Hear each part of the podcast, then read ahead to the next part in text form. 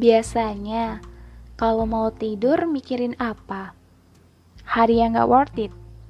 Makan malam yang terlalu mahal? Orang-orang di halte yang gak ngerti ngantri? Atau sepatu yang baru dibeli ternyata gak nyaman?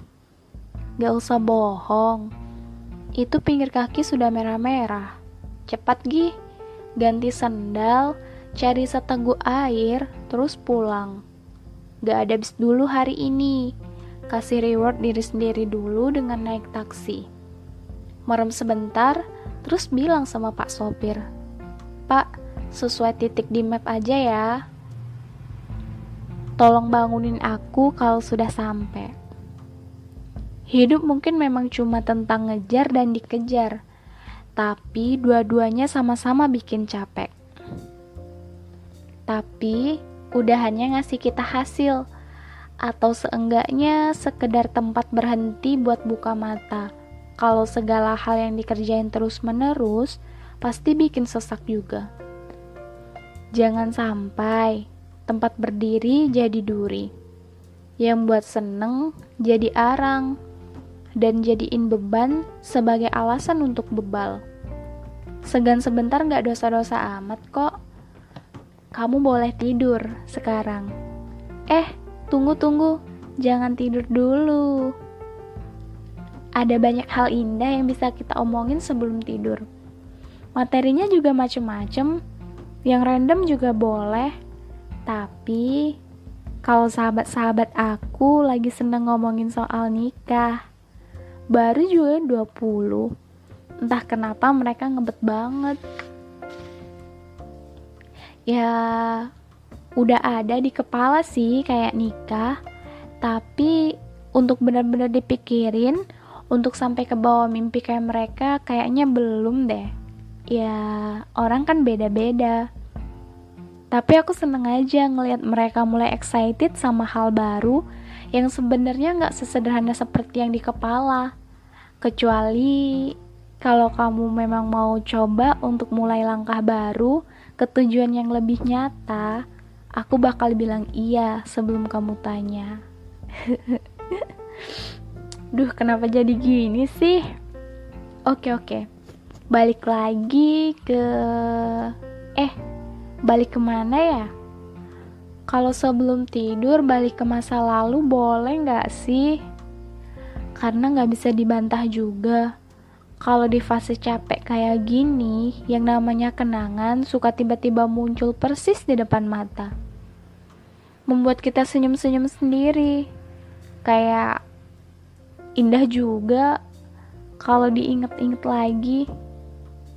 Flashback memang hal paling menyakitkan, paling menyenangkan buat dilakukan.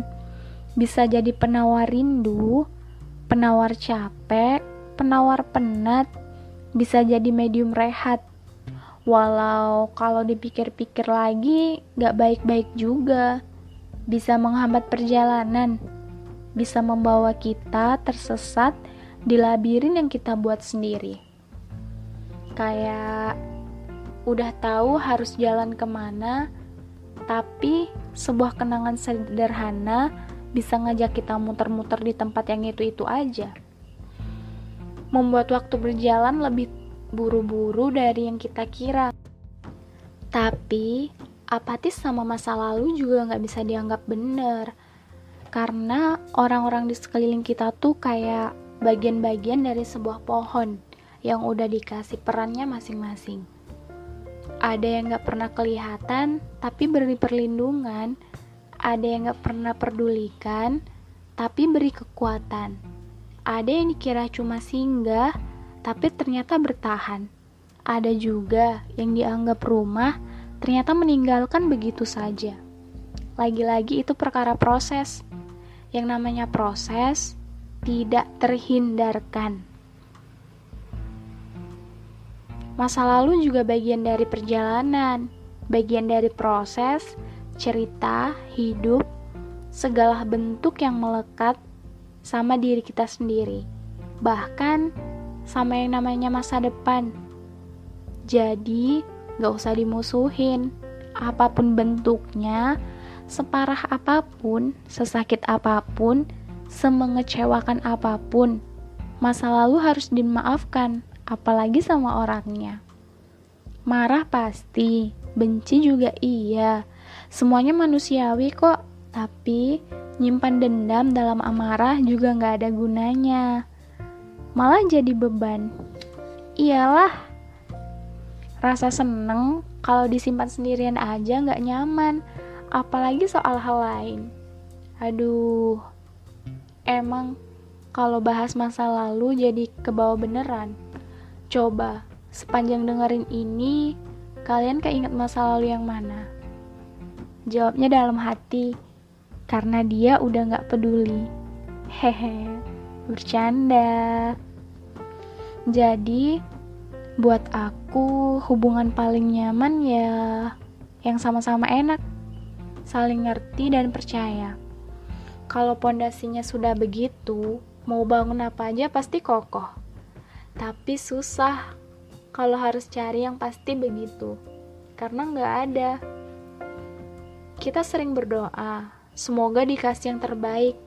Ketika udah dikirimin orang, ada aja celah buat cari salah. Kita tuh bisa dapet yang terbaik, tapi bukan yang sempurna. Perkara perbedaan bisa jadi seimbang asal saling beri dukungan. Makanya aku bilang gak boleh apatis sama masa lalu. Karena seburuk apa pun masa lalu adalah perjalanan yang bisa jadi bekal untuk perjalanan chapter berikutnya. Nah, kalau semua aman, sekarang yang agak ngebingungin ketika kita masuk dalam pertanyaan. Kalau deket sama orang baru, masa lalu dia tuh penting gak sih buat kamu?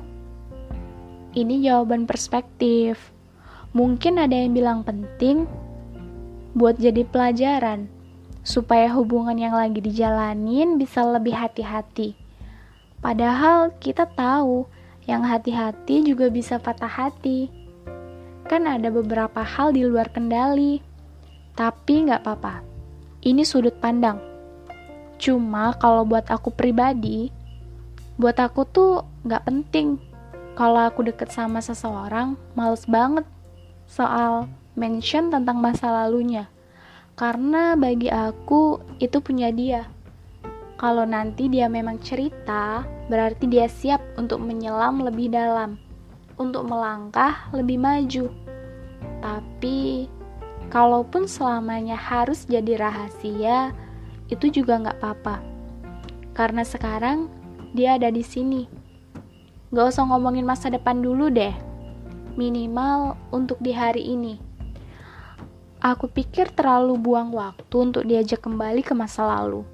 Diceritain banyak hal yang bikin dua-duanya jadi sakit hati dan gak nyaman. Semua orang punya masa lalu, yang indah, yang buruk, yang baik, yang susah buat dilupain. But dan itu cuma masa lalu. Kalau dia emang yang tepat, putar balik gak akan pernah sempat di dalam sebuah buku ada yang namanya alur maju mundur. Nah, sebuah hubungan juga kayak gitu. Fokus ke endingnya apa yang mau dituju. Mau sama kayak yang dulu atau bisa lebih seru, itu semua ada di tangan kamu. Bingung ya? Tapi udah gak boleh bingung lagi ya ketika masa lalu udah terlalu jauh menenggelamkan kita membuat kita lupa untuk berenang ke atas, untuk cari daratan, untuk mulai kehidupan. Itu bukan gak bener lagi, tapi gak baik. Masa lalu harusnya mendewasakan, bukan sebaliknya. Malah membuat kita manja dan minta diselamatkan. Mungkin setelah dengar ini kepikiran untuk bertanya, apa kabar ya dia? Mungkin sudah bahagia dengan cerita barunya, atau masih sendiri membenahi diri. Bukankah mendoakan adalah cara terbaik untuk kirim kasih sayang? Sama-sama itu fana, selama masih disimpan dalam kepala, berarti selalu ada di mana-mana. Mungkin hari kemarin gak sebaik hari ini, tapi kita gak akan tahu rasanya sembuh kalau kemarin gak dikasih sakit. Masa lalu itu pengingat, usaka untuk dipelajari, tapi bukan untuk disentuh lagi. Kembali, tapi jangan terjebak. Ajak jalan-jalan, tapi jangan digenggam. Karena sebaik-baiknya cerita adalah yang berani buat ending di depan bukan sebatas kasih kenangan. Sekarang, kamu boleh tidur. Rasa ngantuk kan gak bisa bohong. Pokoknya, hmm, untuk kepala yang mikul keharusan, untuk pundak yang bawa omongan, untuk tangan yang jinjing beban kosong, untuk langkah yang menahan sakit, untuk tubuh yang mengharap kasur empuk, untuk mata yang menanggung jujur, untuk telinga yang menderita, dan untuk segala tugas yang harus bertahanlah.